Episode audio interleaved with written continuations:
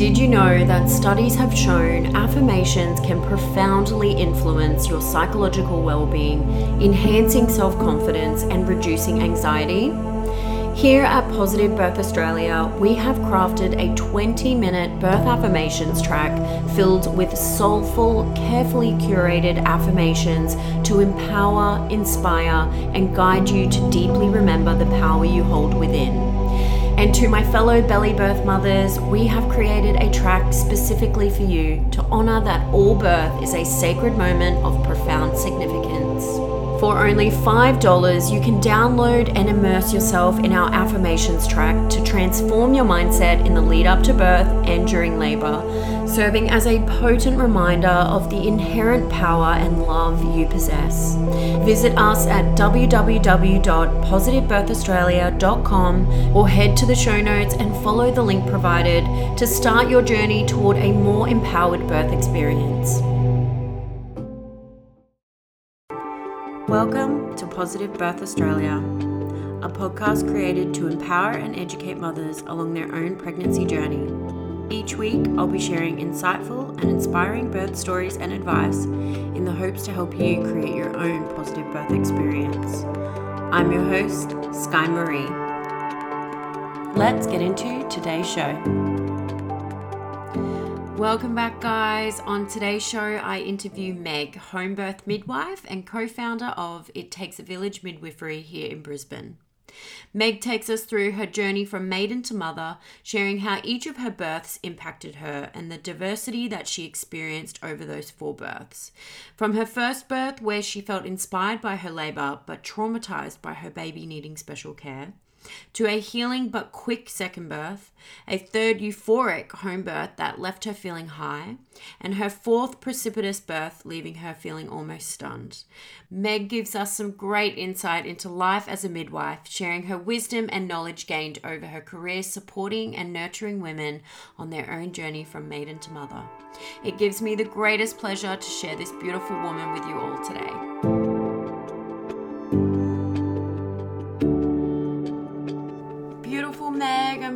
Excited to have you on the show today. Thank you so much for coming on. Thank you. Really happy to be here. Do you want to just tell the listeners a little bit about yourself? Yep. Um, so my name's Meg, and I am a midwife and a mother, and uh, I have four children. And my oldest is turning 21 next week, which is just really wild. Um, and his name's Hugh. And then I have a 19 year old Imogen, and she just moved out last oh, week. So I'm having was a, there lots of tears? Oh, I mean, yes, there was. I, but also, you know, it's great to be it's great to be a young person going out into the world. Yeah. Um, but yeah, a whole lot of mother mother stuff happening for me. and then I have um, Sienna, who's 11, and Joss, who is nearly 10. Amazing. So, you really yeah. don't look old enough to have a 21 year old. well, I am old. You're not. Stop. I was uh, 20, nearly 23, 22 when I had Ah, my yeah. first baby. So Yeah. I was a youngie. I was a youngie. Yeah. So, I really want to start off by chatting about your work as a private midwife and the support you give women. I know this is a really cliche question to start off with, but I'm going to ask it anyway. How many births have you been at? uh, do you know what? When I went into midwifery, when I was a student, I was like, I'm just going to know, like, I'm going to remember everything. I'm going to take uh, records of everything. And then I didn't do that. um, so I, I don't know how many births I've um, been at. I do have a bit of a, uh, I don't know the exact number off the top of my head, but I do have a bit of a clue of how many um, clients I've had as a private practice midwife. So I went into, um, uh, so I guess maybe just a little bit about us. So Yeah. um, I am uh, one of the directors of It Takes a Village Midwifery. Uh, we're in Kenmore, and we've been kind of uh, in this. Um, form for a bit over two years now of It Takes a Village Midwifery. Mhm. Uh, and I went into private practice uh, in October I don't know, nearly three years ago. I can't, I can't remember what year it was. I don't know what year we're in. Um, and and as once I went into private practice, I've done primarily um, home births or women uh, wishing for a home birth, mm-hmm. and I'm not quite up to hundred uh, um, sort of continuity, so clients uh, yet in that um, sort of it's been about two and a half years. Yeah so but it's it's getting there. I have got a, I'm, i am keeping a tally because i i love that kind of thing. Like i really love anniversaries and yes me too. And so it, it is a bit um, odd that i didn't keep a track while i was a student and then a hospital midwife. But i think the interactions are really different because as a as a home birth midwife and I do tend to call myself that, even though that is a little bit controversial because uh, we're, we're not, it's not about location. Of course, it's not. But um, I do think that um, there's something to the uh, energy you bring when your work is done mostly in women's homes. Mm-hmm. Uh, so, um, as a home birth midwife, you you know you form this relationship with not only the women but their families. Yeah. and it's it's very meaningful for me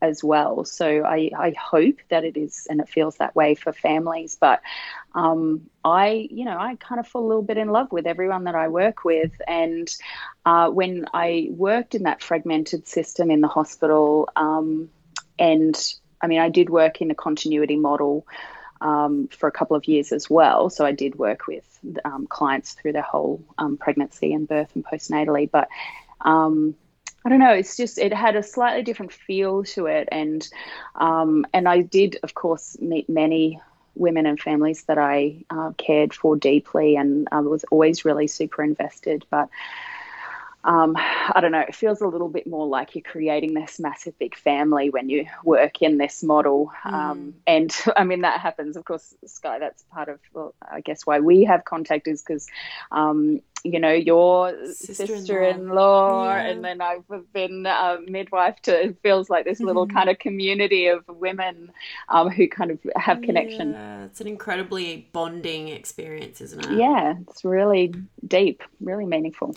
Mm. So, at what point in your career did you realize that you wanted to step away from the hospital? Was there anything in particular that influenced that decision? Um, well, I guess I am one of those people who came to midwifery because of my own journey um, as a mother. So, um, and my birthing journey. So I I had all my children before I became a midwife, mm-hmm. and I wanted to move into I, I always wanted to be a, a, midwife who worked with women at home so that's why i um, became a midwife and um, when when i started studying I there was a bit of um, a change that kind of happened with around insurance. I that's my vague memory of it, but basically shortly after I started studying, it became clear that I wouldn't be able to step immediately into serving women as a home birth midwife or as a private midwife. So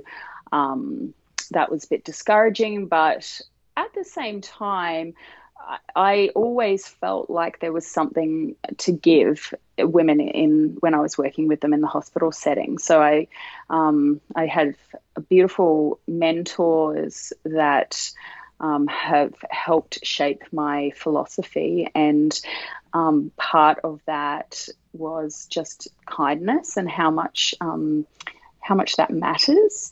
So I, you know, I hope that as much as I could, that's what I could do um, for women that I worked with as a student midwife and then as a midwife working in the hospital. But it was always my intention to move uh, out of the hospital. Um, and one of the requirements um, to become, I guess it's, there's a lot of kind of, um, you know uh, frameworks around midwives who work in private practice. And just a like a real um, short version of that is uh, that to work in private practice you need insurance.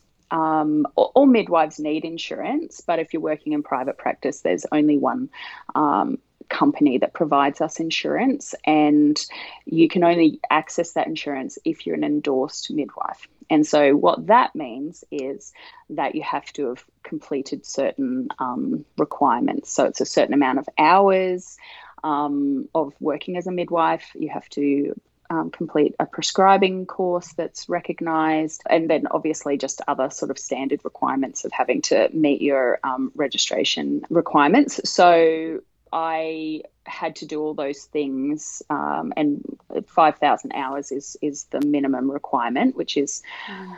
So I keep saying requirement, but that's what it feels like it's all about. Um, but uh, so that's uh, three years full time. Yeah um, as a midwife. So you really uh, don't have any choice. There's a few yeah. uh, midwifery practices that I guess are big enough to be able to uh, purchase a different type of insurance, and they can have like graduate midwives or midwives who are earlier in their career, but uh, most of us are um, not able to access that. So yeah, so I was always um, had a view to go into private practice. I was very blessed to, like I said, have relationships with um, other midwives who are working in private practice, and I was able to attend uh, home births as a second midwife because mm-hmm. again you, there's again you you can do that without the insurance you can go to the birth but you can't provide the um, antenatal and postnatal care okay. so that was really helpful for me to not only gain that experience of um, being at home birth, which is a very different, um, it's a very different creature to birth in the hospital. Yeah. Um, it, it, helped me acquire some hours, um, and it just helped me keep my heart where it um, needed to be. Yeah. And uh, it also highlighted that I just, yeah, it wasn't, it didn't feel right for me to continue to to work in the hospital system, mm-hmm. but I I really you know, I do believe that midwives working there can still do beautiful, kind midwifery. Yeah. It's just really, it's really hard to do it in these frameworks that um, aren't centered around women and families and, and women as individuals. So that, yeah, was always a real struggle. So, yeah, as soon as I got my hours, I got my endorsement um, and moved into into private practice. Is there any kind of birth that you are not allowed to attend? So, um, midwives are, um, you know, we work within uh, guidelines that are set out um, by the Australian College of Midwives and the Nursing and Midwifery Board of Australia. Um, and those uh, guidelines, I guess, are what kind of uh, let us know what is considered within our scope and what's not.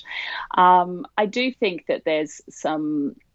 Uh, you know flexibility there as far as as a midwife what you have like what you've been exposed to and what your experience level is so but ultimately that we are we have these frameworks that we are guided by and there can be times when it's just uh, considered very much outside of our scope to uh, to I don't like the word manage, but to um, be the only care provider involved in either that pregnancy or that birth, mm-hmm. or particular or potentially the postnatal period. So, I guess one that I, I think is pretty universal in Australia now is uh, twins, and you would you would know and feel yeah. your own things around that. But yeah, um, these days in Australia, it wouldn't be considered um, okay to support a known um, twin birth at home, and there'd be lots of reasons behind that. And I guess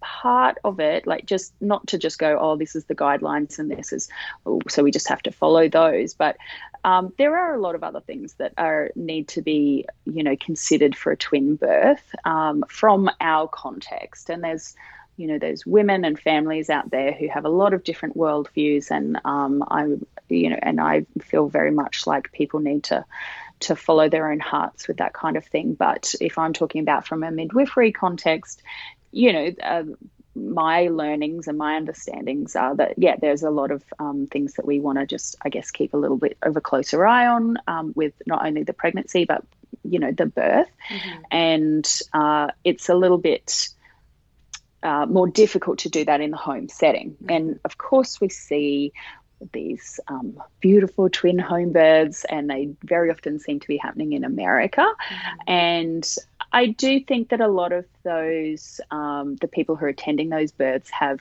um, you know, a different level of um, experience with doing that. So they might be very experienced at attending um, twin births, and they may or may not have the support of um, uh, an obstetrician. Yeah, okay.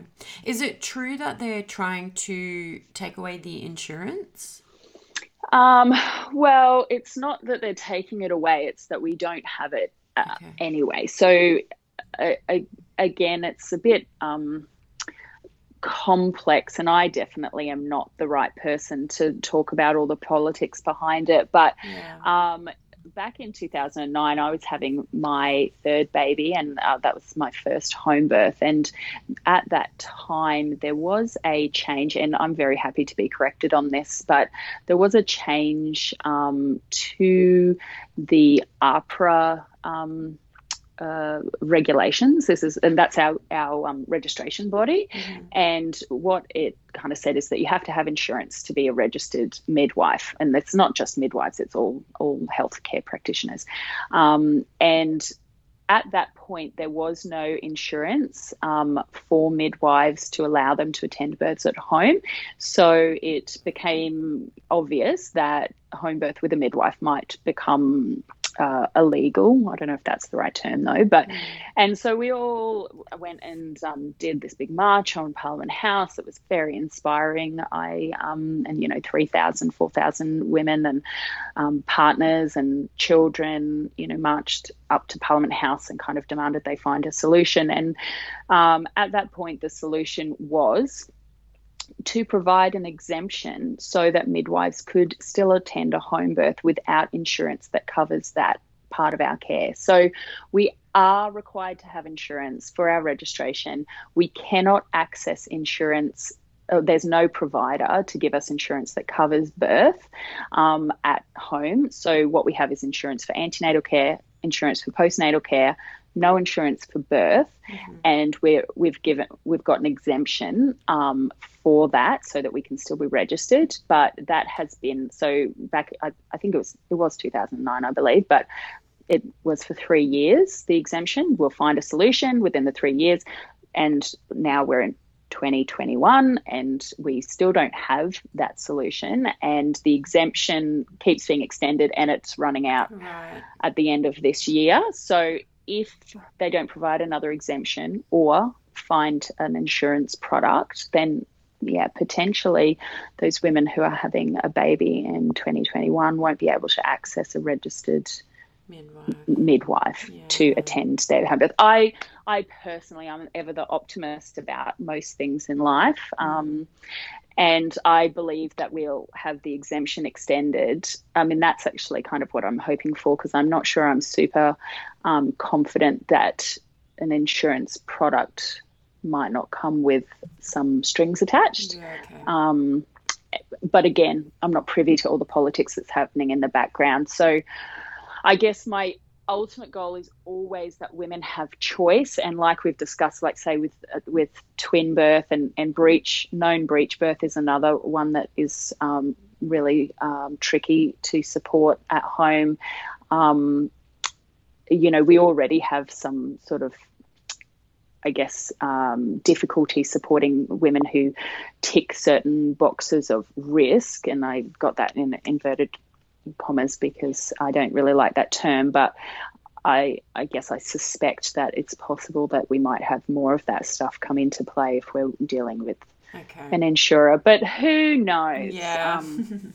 but yeah, that is where we're at. So we do need um, women, if they have the energy for it, to you know lobby their local members and to to you know make sure that all those mums who are now pregnant we're starting to get inquiries for january next year yeah. um, still have the option to choose to have a midwife if that's if that's what they would like mm. to have a mm. midwife come to their birth at home yeah yeah thank you for all that info So, shifting gears now, I would love to chat about your births because you say they were a big influence on your choice to become a midwife. Do you want to take us through those journeys? Yeah. So, um, so I had a, my first baby and my second baby in a birth centre um, in Cam- in Canberra. Um, my, I mean, it's a it's a whole story, Sky. But um, my first baby, so I had a pretty normal pregnancy. Well, I had a normal pregnancy, um, and I went into labour spontaneously at um, like 37 weeks plus some days, what? which is quite early. Yeah. I know. For me as a midwife, I never expect babies to come then, but I've yeah. had two two um, of mine come in the 37th week. But um, yeah, and so I had a what was a normal preg- uh, sorry normal birth um, up until very close to the end, and I should probably um, say a trigger warning uh, here, content warning, um, when he had quite a big um, bradycardia, which is a heart rate drop. And uh, he was born quite quickly after that, but he was very compromised, a very unwell baby, and needed a lot of resuscitation and spent um, the next couple of months in special care. Okay. And um, has cerebral palsy, so has mm. a quite a significant um, disability, which has always been attributed to that birth. Um, so that was quite the baptism by fire into motherhood and birthing as well. And I always reflect on that now, where I am, 21 years later, home birth midwife, you know, um, that I could have that experience um, and not become super fearful of birth.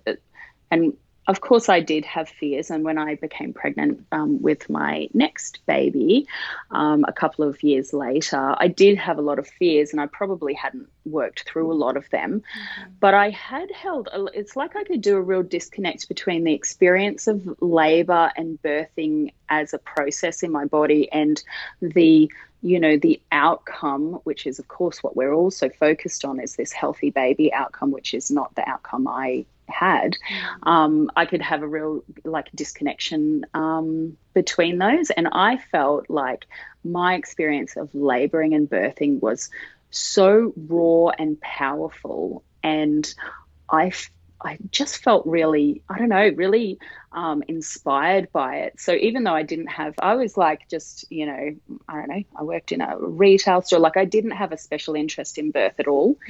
Um, but I felt really affected um, by that experience. And so when I was pregnant again the next time, I went back through the birth center, and there was never a part of me that felt like I wanted to really medicalize that labor and birth. There was a couple of things that I felt quite worried about, and I really wanted there to be a pediatrician there at the birth. And I mean, that was probably it, really. But um, anyway, so um, I got to uh, 41 weeks with her, so um, was quite a bit more gestated and had a stretch and sweep as you do. Um, and I, uh, anyway, that night I went into labour and had a very quite a precipitous birth. I rushed. Uh, actually my first labor i drove myself to hospital because my uh, husband at the time didn't have a license oh. so that's um, that was funny wow. um, like 5 a.m in the morning oh, wow. driving and i'm like oh my gosh what a ridiculous thing to do. But anyway, this time he could drive. So we drove real quick to the hospital I because I, I, kind of just was like in labor quite quickly. And my mum was staying. And I remember like waking her up saying, We're going to go to the hospital now. And she's like, Oh, what are your contractions doing? I'm like, Oh, they're every two minutes. And she's like, Go. um, and I got to the hospital and I had my daughter uh, 19 minutes later, wow. um, which was, yes, really a healing um, experience. And while I don't, you know, I, I think that's a lot of weight to put on any birth, pregnancy, birth, whatever, to heal another experience. It it was because there was a lot of, um, you know, self doubt and mm. self blame about what had happened with Hugh, and then to be able to, you know, grow and birth a baby who was healthy um, was just really, you know, really, uh, it did. It healed um, me in ways that I needed, you know. And then I was able to breastfeed her. I wasn't able to breastfeed him, and um, and so that was that was you know a great experience for me. Mm. So both like as far as labour is concerned, really straightforward. Um, Hugh's birth was, I think, about six to eight hours. I can't quite remember. And and yeah, um, Imogen's, I say two hours, but yeah, I was at the hospital for only a very wow. um, short time. And then I fast forward seven years. I have a had a new partner. Um, a friend of mine had had um, some home births, and I think I'd read home birth stories and thought they sounded very romantic and but not really like ever thought about it in as something I would do. Mm. Um, but before I fell pregnant with Sienna, who's my th- third baby, I had already planned that I would have a home birth. Yeah, inspired by my friend, I guess, and then me doing a little bit of research and um, yeah, so I interviewed. Uh, just such an annoying person in hindsight, but I interviewed um, private midwives before I was pregnant. Um, so I already knew who I wanted my midwife to be. And of course, just like now, midwives booked out really quickly. So I was like, I want to know who, who it is so I can book it as soon as I'm pregnant and because I really want this home birth. Um, and so my midwife was Sonia um, Butel from Toowoomba, who's now I, I count as a friend and also a mentor, and that's pretty sweet. Yeah. Um, and she probably had a lot of work to do with me around fears. So, although I was really confident to have a home birth, I still did have a little bit of baggage. Of course. Um, but again, had a really normal pregnancy, um, very straightforward. And then at I think it was like only a day or so over 31 weeks. That's what my memory. I'd have to look at my notes again, um, but I'm sure was, I was I was in the 37th week, and I'm, i feel like it was 37 plus one. Um, I went and had a visit with my friend, and she was going to come to my birth, and she did some henna on my belly, and I got home, and I had a shower, and then I got into bed, and my waters released, and I was like, oh, because that had not happened in my other births. My waters had, uh, well, with Hugh, they had um, released them, I believe, um, artificially just right at the end when um, when we were trying to get the baby to be born. Mm-hmm. And with uh, Imogen, that happened uh, just before she was born. And so I was like, oh, this is a new experience. And um, called my midwife and she was like you know put a pad on go back to bed. But i i couldn't and i did start to have surges uh, pretty quickly after that that were pretty mild. I asked my friend to come over and i don't know i mean i'm always like thinking about you know what i did now in the context of like with the eyes of a midwife and like oh God, roll my eyes. But I, yeah, I, I, didn't go to sleep. Um, I watched like TV. I watched like True Blood or some vampire oh. thing, which I'm always telling people not to do. I'm like, don't watch any horror movie.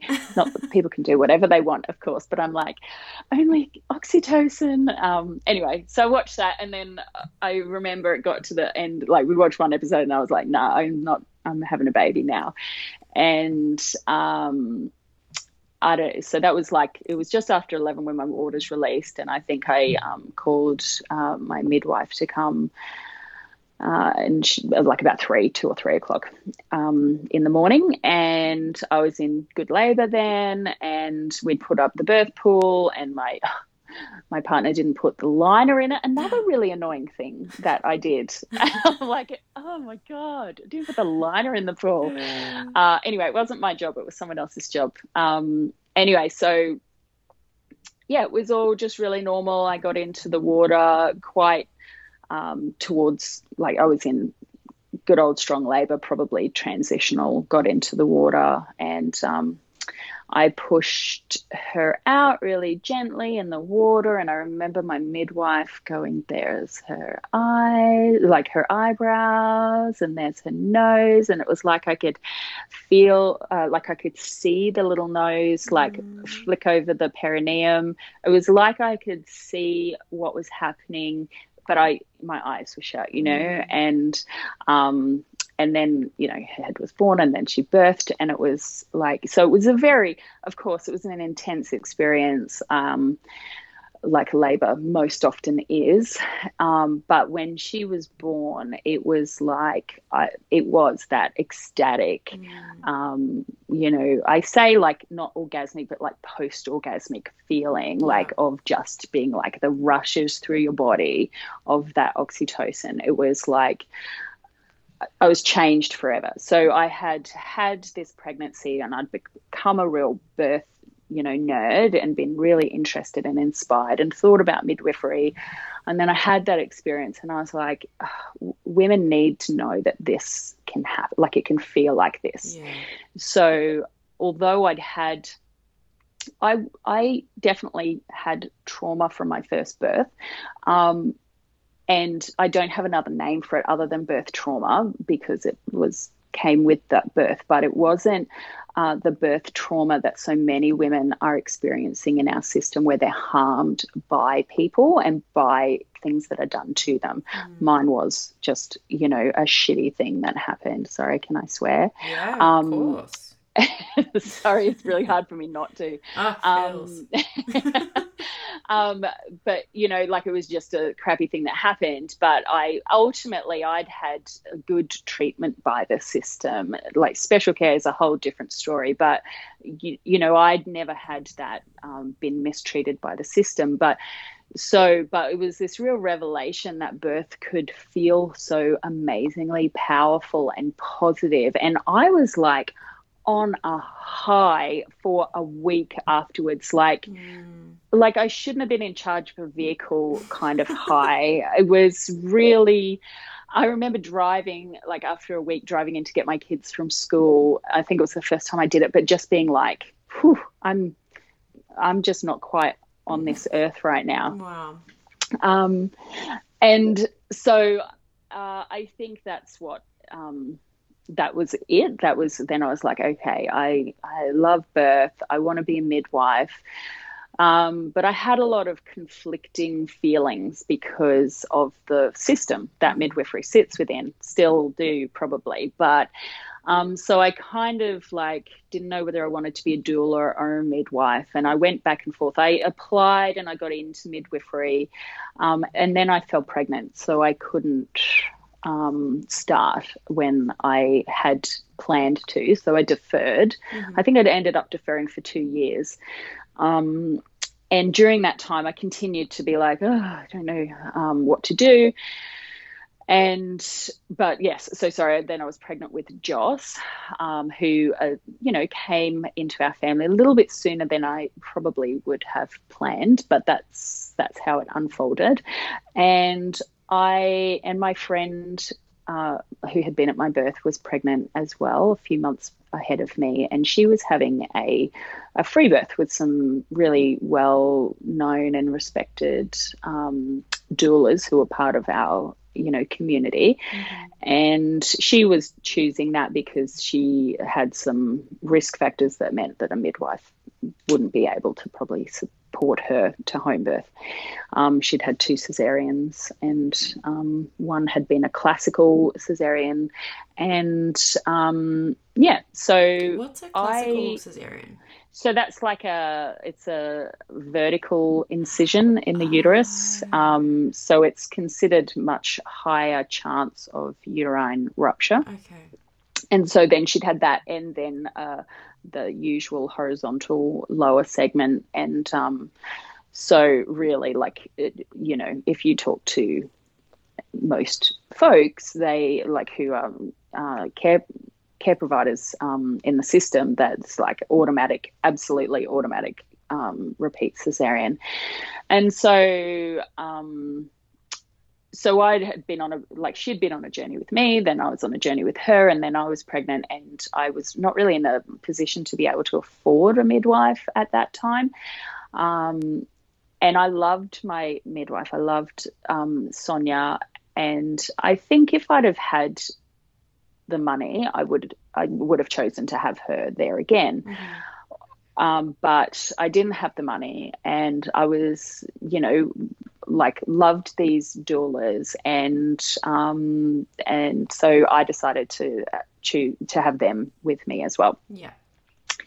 Um, so I was at my friend's birth when I was, I don't know, about four or five months pregnant, and it was just amazing. She had, she had such an amazing, powerful birth that again changed her life. Mm. Um, and I feel so grateful that I was able to um, be part of that experience. Not only because it definitely it cemented, I was like, I got to be a birth worker, mm-hmm. um, but it's also something that I know now as a midwife I wouldn't I wouldn't be able to do. Um, and so it really gave me that, like, again, that, like, birth is safe. Like, we don't, and and don't get me wrong, I'm I've gotten a bit more midwifey since then. So there's some stuff like I got my own stuff, right? Like and I acknowledge that and we're all we're all working with that, right? We're working with our own personal experiences, our the experiences we've been exposed to. We're working with the knowledge that we have. Mm-hmm. Um, but it was really um, it it um, was a beautiful experience for all of us. Mm-hmm. Um, cried so hard um, when she um, sorry, I'm still emotional about it when she lifted that baby up. Mm. And yeah, and anyway, I was I was pregnant, and then I went on and I had my fourth baby at home with those um, people with my friend. She had her baby sleeping on the couch. Mm. Um, uh, probably we put the liner in the pool this time. I don't remember. um, I had I went to 40 weeks this time. So I've had like four babies wow. and all over the place. Um, different different partner with the last two to the first two. My waters also released first um, with Joss. And then I quickly went into labor. I had about a two hour labor. It was super intense, different, differently to uh, Imogen's, who's my second baby, which was also about two hours, this felt much more out of control, okay. much harder. Like everyone was annoying me. I couldn't, it was like I couldn't catch up with my endorphins. And uh, like I just, um, there was like this one little moment just towards the end where um, my doula was um, like just running her fingers through my hair, which is a thing that I do now as well because it just it brought me some of that fuzzy, like okay, you know, catching my breath thing. But it was like intense. And my daughter imogen she was she was there. In fact everyone the other kids were asleep in the house um, but you know, she saw that birth. She didn't see the other beautiful, gentle birth, but she saw this one. Like I was just like, I felt like I was wild and out of control. And he was much bigger. Like he was a whole kilo bigger than my third baby. So like between my third and my fourth baby, yeah, that was a whole kilo. It was probably the same between my first and my second because um, Hugh was quite little as well. Mm. Um, and I felt like I felt every moment of that. I'd always had a really quite a quick um, pushing um, pushing stage with well with my second and my third baby. It was like literally a couple of minutes, and I had to push him out so hard. Um, and I just was like, oh, because I thought as soon as I start pushing, I'm going to have a baby, and, and then it just wasn't that way. Mm. And I feel for sure that there was some, he was finding some space. It was mm. not uh, easy for him to come out. And uh, he sort of came out like they usually do, anterior, kind of like looking at my bum. And then most babies will restitute, where they kind of turn and they face one of the legs and then they come out because it's kind of like that easier diameter for the shoulders to come through. And he did that restitution. Um, and then he was like, no, I can't fit this way, I guess. Um, and then he turned back to be anterior again and then he came out so that was that didn't feel good.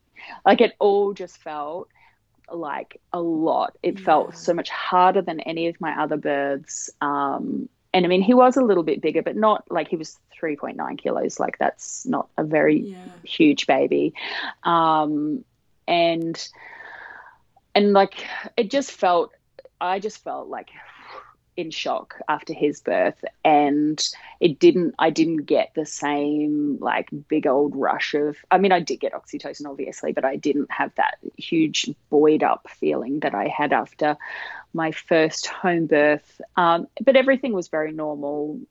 Had you know had physiological third stage for both of those home births. Um, I often tell this story of how the placenta was sitting in the bucket next to us and tipped over on the couch. And so, like, that couch forevermore had this big blood stain, like, underneath the cushions, oh, like on no. the, you know, on the face. And so, because I'm always really like, don't let the placenta tip over. Um, but did you ever have any tearing?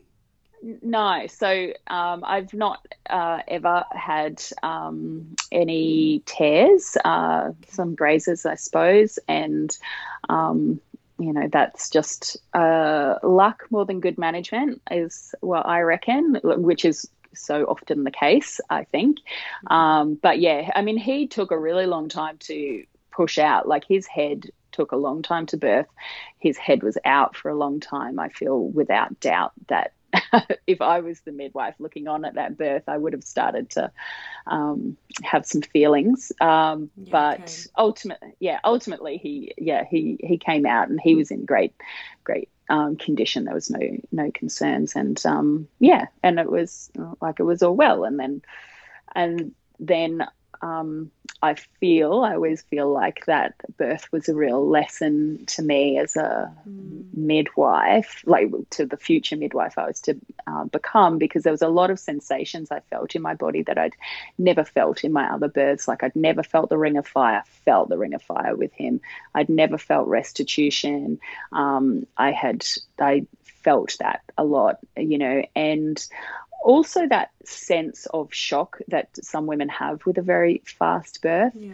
I think I didn't have that same feeling with my second birth, which was equally as fast, but because there was so many other things, like the just that sense of having my baby in my arms was very like I think that was the whole distraction. Like I was like, oh, I've got this happy, healthy baby here, you know. So I didn't have time to think about my body, and also I was significantly younger, so that'll make a difference. But um, I felt really shocked and I felt a little disappointed in myself for not having this orgasmic birth that I'd like decided I was going to have. Yeah, okay. And and I think that I see that in my work now is that when particularly when women have these fast and hard births but even if it's a longer hard birth that women are like like they put this real value on you know birthing like looking a certain way and that it's not like you haven't done it right if you've lost your shit yeah. and like i really lost my shit like i was not like it was just roaring through me and and I know that's really normal. Like I know that now, and I knew that then, but I was kind of like, oh, wasn't that like gentle experience that I'd had? And it took me a really long time to to integrate that and to feel and it took me a little bit longer to bond with that baby and it and that's like an interesting thing to um, reflect upon as well yeah. and everything was really normal, but it took a long time for me to feel good about that birth, um, even though nothing was wrong, mm. you know. And I think this is a thing that you know we often say is you know when you've had a baby before you have a story about what birth looks like for you. Mm-hmm. and birth might look that way again or it might look really different. And you can just be a bit blindsided by birth sometimes, you know, by it. Um, not being as easy as it was last time. So sometimes if you have that like an easeful birth and then the next birth is really bloody hard, that there's a whole headspace stuff about that. And because I didn't have a long time to sit in that headspace, um, that probably was helpful for, you know, I didn't have to I didn't have time to get to where I was like, why is this so hard? Mm. Like I was mm. just like, in those precipitous births, you know, I, I never wish a two hour birth on anyone. I'm like, that is not a better experience than the, the six to eight hours, yeah. you know? I mean, look, it can be. Of course, I'm I'm being real general here, but it, it very often the really quick births are equally as challenging as the really long births because you yeah like it's roaring through you and um and you don't have time to sort of catch your breath Yeah. and then that was just after that i was like yes i'm going to be a midwife um I, I guess there was a lot of different deciding factors in that that where I decided to be a midwife instead of um, being a doula. hmm And now that I'm a midwife, and I still have some of that conflict in my soul, but I do, I I believe that midwifery has something to offer, you know, and I and I'm not saying that um, having that doulas don't like I love doulas and I really support women to have whoever they want at their birth. Um, but I'm glad to be a midwife, Mm. and um, so I'm glad because, uh, particularly in the way that I work now, I have a lot more autonomy than I felt I had in the hospital, even though I am still working with these, you know, within these guidelines and frameworks and I know they're not woman centered and I know they're not they're not friendly to midwives either but um ultimately I it's usually between me and the woman like what we feel is safe and okay to move forward Yeah. um, and you know that that is a pleasure. And i like to i you know i i don't mind some of the things that midwives can do like feeling where the baby is and listening into babies. And you know i'm i'm happy to look at people's blood work and all that kind of thing is uh, and then if we're talking about birth i i think that i bring a lot of the um, you know the gentle energetic work that women tend to enjoy and that tends to um, be it can be helpful in birth or just being you know being in the space and not doing anything Mm. um, but there's been times when I've felt really grateful to you know have some of those other tools at my disposal um, to help manage an emergency you know Yeah. they happen they don't happen very often um, but they they can happen and um, and if I'm there you know I I feel I feel glad to be there you know and to be doing what I can do to try and keep women and babies safe and yeah that's also that's kind of like the baseline of what our work is but we ask for a lot more and we hope we provide a lot more than that Absolutely, you certainly do. Mm-hmm. What would you say is your biggest lesson that you've taken away from your entire journey? oh my goodness that's a really Sorry. big question isn't it um, the biggest lesson um, i just think it's like that actually women have got this like that that women can can grow babies and birth babies and nourish babies like they can do it Mm. and most of the time what we need to do is get out of the way of that Mm. and so actually even just from the time that I spent working in hospital I think women are amazing the fact that women can have babies at all um, in that system that puts so many barriers in um, their way is a testament to how well women's bodies work Yeah. um, and and of course you know there is a place for interventions and we are really blessed in this country to have uh, I mean, this is stuff my clients will have heard me say, but you know, to have good hospitals, good surgeons, good medicine. We've got clean hospitals, um, you know, as, as clean as hospitals can be. But Yeah. um, you know, we we don't need to do all the things that we're doing to women and babies. I I do not believe that. I cannot be convinced of that. Um, and I think if we could just, you know, get everyone just to calm the fuck down about their hyper vigilance of monitoring and managing women's bodies. I mean, that could go, I could start talking about the patriarchy now, but I'll try to hold off on that. But, you know, women's bodies and how they birth and how babies, you know, need like what their journey is in birthing.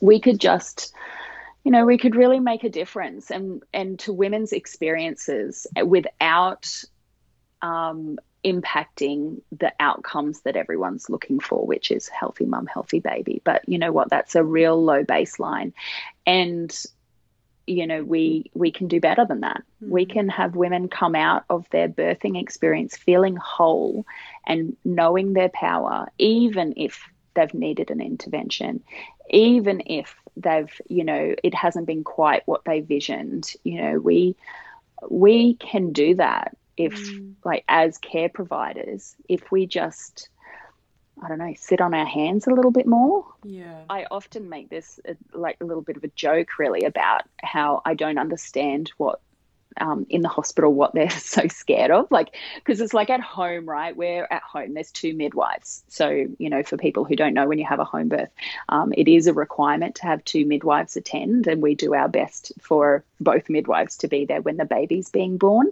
so that we've got a midwife to assist with the mum and a midwife to assist with the baby if we need someone for both or two people to to to help one or uh, one of them if it's needed. Um, but that's it, right? So if there's, you know, if a woman's bleeding, there's there's us too, and that's it. We don't have a buzzer on the wall. We can't get ten people running in the room. Yeah. Um, and I'm not saying that there's never a time when it wouldn't be good to have extra people running in the room. Absolutely, but you know, most of the time we can we can do it. Like we can at least stabilize things and move move into hospital if we need to.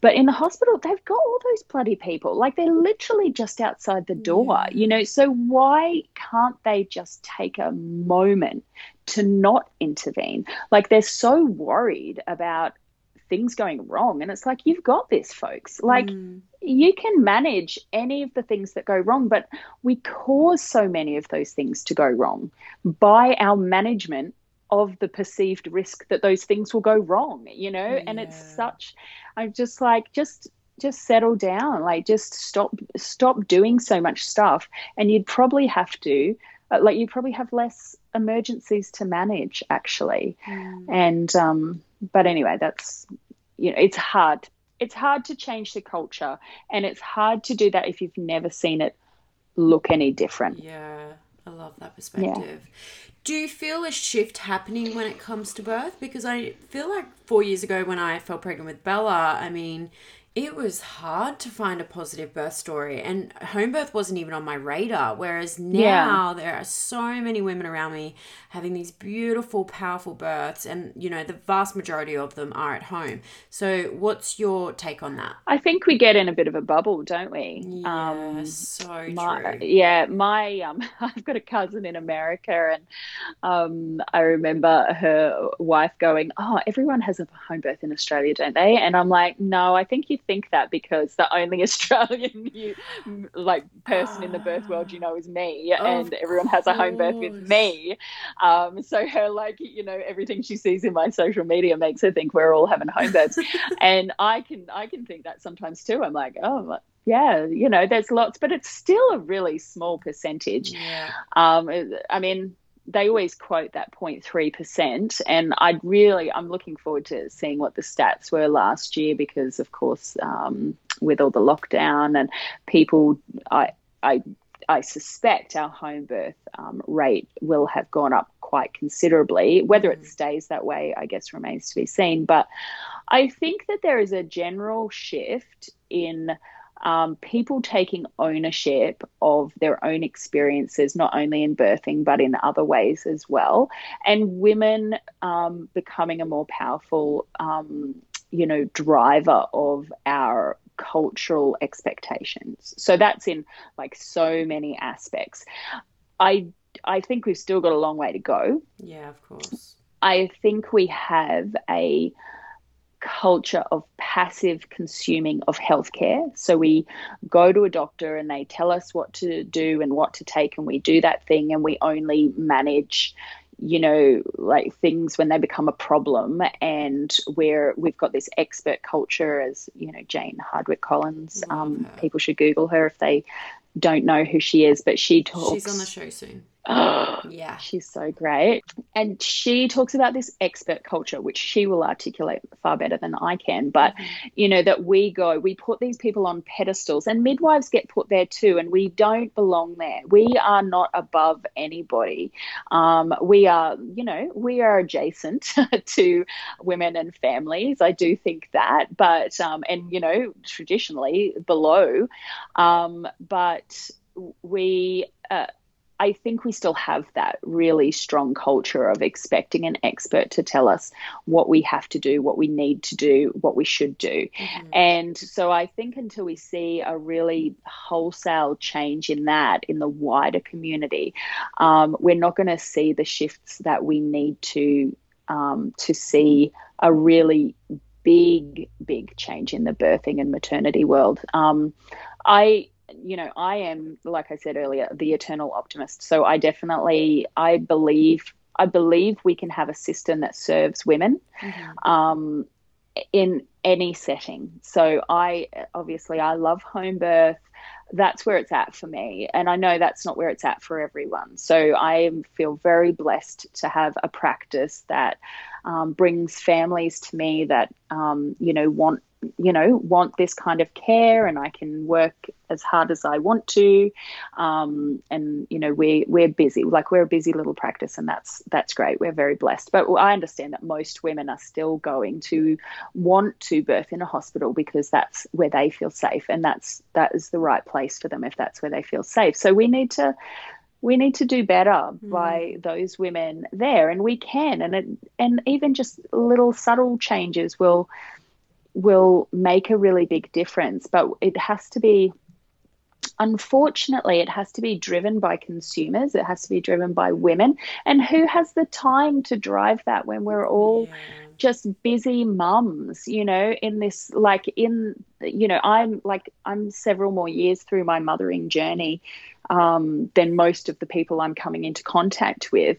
And I remember those days, it was real hard to do anything other than just survive. Mm-hmm. Um, and I'm only just a short step above that now, but like with the distance of time, like I, you know, I remember I, how hard it is and and should we be expecting all you uh, mums to be going and lobbying politicians yeah. and and I mean it's it's not right but I don't know how else we get that change and midwives you know uniting and not having an us and them culture which is is uh, um, I think that's what I would like to um, to see happen. And we try to create a sense of community not only between our like families that we serve, but also amongst midwives and birth workers in this little place. Mm-hmm. Um, and that's you know I I think one of the lovely things about the last year is that people are really calling out for that connection and that community and the idea that we're all trying to like we're all trying our best and um, and I think for the most part, it doesn't matter whether you're talking about midwives or obstetricians or any, like everyone wants what they think is best for women, mm-hmm. um, but we need women to define what that is, and that's individual women because it's not not every woman is going to want the same thing, right? Yeah, exactly. Yeah. Sorry, that was a really convoluted answer. Honestly, it was beautiful. Yeah. I'm completely mesmerized by how smart you are. what advice would you give to any expectant mums out there? Um, well, uh, if they wanted my advice, which they might not, um, I would just say, you know, find a care provider who aligns with your values um, whoever that is, right? So, because, and um, of course, this is all talked about in the birthy world, but you know, if you are going to somebody who, and you want to have a physiological, undisturbed birth, and you're going to potentially say a private obstetrician, and I'm not bagging obstetricians. Um, there's some great ones out there, but they are surgeons and they typically that's not the kind of birth that they're going to be super uh, familiar with and proficient at. Um, and also, they don't attend births; they attend the pushing part of birth. Mm-hmm. Um, so, for the most part, so you know, it, it's going to be harder for you to achieve the birth that you are visioning in that setting. So, um, you know, just thinking about what are your needs and um, and finding someone who's aligned with that, if you can at all. And I know that there's a real privilege in having the choice, and you know, I've felt that in my own um, experiences. Um, so I, I totally get that, and I just want to acknowledge my own, um, you know, privilege here at even just suggesting that women might be able to go and find the person who aligns with them best. Um, but you know, if you can, if you have that option, if you can, like if you're birthing in the hospital, uh, a doula is a great idea. Um, find some continuity, whatever shape that is for you, um, because I think that's what we all need and long for. Like we, you know, people go to the same hairdresser for like their whole adult lives, right? And then we're like, oh, let's just go to a different doctor or midwife for every appointment the whole way through our pregnancy and then turn up and, and have a stranger look after us yeah. when we're in our most vulnerable time in our life and see how that see how that works out but don't don't send me to a new hairdresser because she's not going to know how I like my hair yes. um, so I think we continuity um, is so valuable in so many ways in our life and and you know the that birth time um, film which has recently come out and is getting lots of um, showings around the country. Uh, that's what it's. That's what their, you know, um, goal is. Is that women will have a midwife, a known midwife, and our role poorly defined as it is is to is to be with women through their pregnancy their birth and afterwards and um, i would love for all women to have a known midwife, whether they need an obstetrician or not. If they want a midwife, that is, of course, women can also choose not to have a midwife and not to have a professional in their journey, and that's totally valid as well. Yeah. So, do you attend hospital births? Um, we this practice and the midwives who work here, we don't have a um, uh, like a visitation, uh, like visiting rights at any hospital. We do serve a really wide region. So I've like attended births in, you know, Toowoomba and Kingaroy and oh. Stanthorpe and then all of Brisbane, right? So uh, there's a lot of hospitals in that that region so it's hard for us to sort of decide that we want to align with one hospital uh, at the same time we we would we prefer to work for our clients mm-hmm. and not have that. Um, uh, I guess for us, it might feel a little bit like a conflict of interest to also then have this uh, agreement with a hospital. Mm. So, if women need to, for a valid medical reason have a hospital birth or if they want to, which of course some women that's their preference, but they'd like us to work with them, then we, yeah, we can do all that antenatal care as we usually would and we can um, support them in the hospital, um, but we do that a, as a non clinical um, support role. Mm-hmm yeah, so that means we can't do those things like blood pressures, administer medications, um, listening to baby, doing vaginal examinations if they're, you know, needed, um, you know, that kind of thing. And so, although I don't necessarily say it's well like a doula in there, that that idea is, I guess, familiar for a lot of women. Is but we are still a midwife. Mm-hmm. Um, the midwives and the doctors who work there know that we are a midwife, and I think that we have overwhelmingly. I've had very good experiences of planned hospital births. Mm-hmm with my clients. I supported a lovely mum last year to have um, a twin birth uh, at hospital, and you know it was a journey. Uh, you you know that journey. Yeah. Um, and you know she had a she had an amazing um,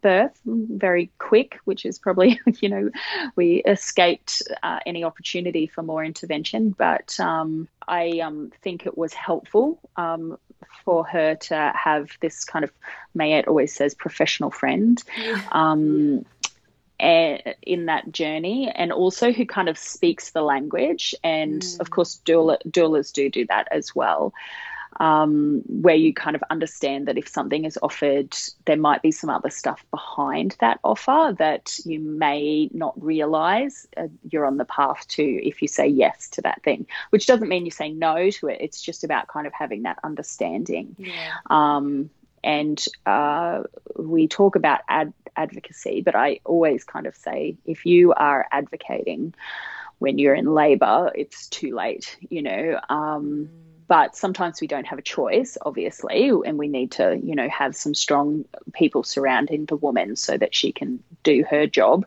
and um, and that's also can be our role. But really, I want to, when I'm in that place, I do not want to do all those things that. Um, the midwives have to do, like you know, documenting and uh, doing observations, doing all these things, because I want to be with that woman and I want to be holding her in whatever way she needs to try and get through the hard work that she's doing, mm-hmm. um, and not be distracted and taken away by all the other stuff, which we know midwives acknowledge is it's really hard for them to be with the woman because they've got a lot of other jobs to do and so it's a real it's much easier for me to do my work, yeah. my job, which is arguably a lot harder in that setting um, if I don't have to do all the other stuff. So, so yes, we do support um, women who are are having a hospital birth, but yeah, we can't be the clinician in that space. Yeah, yeah. perfect. Yeah. Well, Meg, thank you so much for coming on the show mm-hmm. today. I have so much love and respect for you, and I'm feeling all the feels having you on my podcast. oh, me too. I've, I've, I've been very excited. Yeah. I feel like strangely famous um, being on a podcast. I'm like, oh, look. no, I mean just being on a podcast. No, not, you not are. because of who I am as a person, but um, yeah, look, I love what you're doing, Sky, and I love, I love your beautiful community. That I feel like I'm like a little, little community community midwife yes. for all you. You're famous um, amongst my community. yeah, well, that's right. Well, that's all that matters. Exactly. I, I love I love the bubble. Um, but yeah, thanks thanks for all the awareness you're putting out into the world. Mm. And this is it, collective voices, right? So yes. yeah, yeah. Thank you so Beautiful. Much. That brings us to the end of the show, guys. Some really great information in there for any expectant mums, but also for any aspiring midwives out there. I really loved how Meg spoke about the value we put on birth looking a certain way. That really stuck out for me because it's such a crucial reminder for anyone about to enter the birth portal that birth has many faces, and just because you lose your shit, as Meg says, does not mean that you did anything wrong. Check out the show notes for all of Meg and It Takes a Village Midwifery's information. And let me know what you think of today's show over on the PBA Instagram. I'll see you guys next week for another episode of Positive Birth Australia.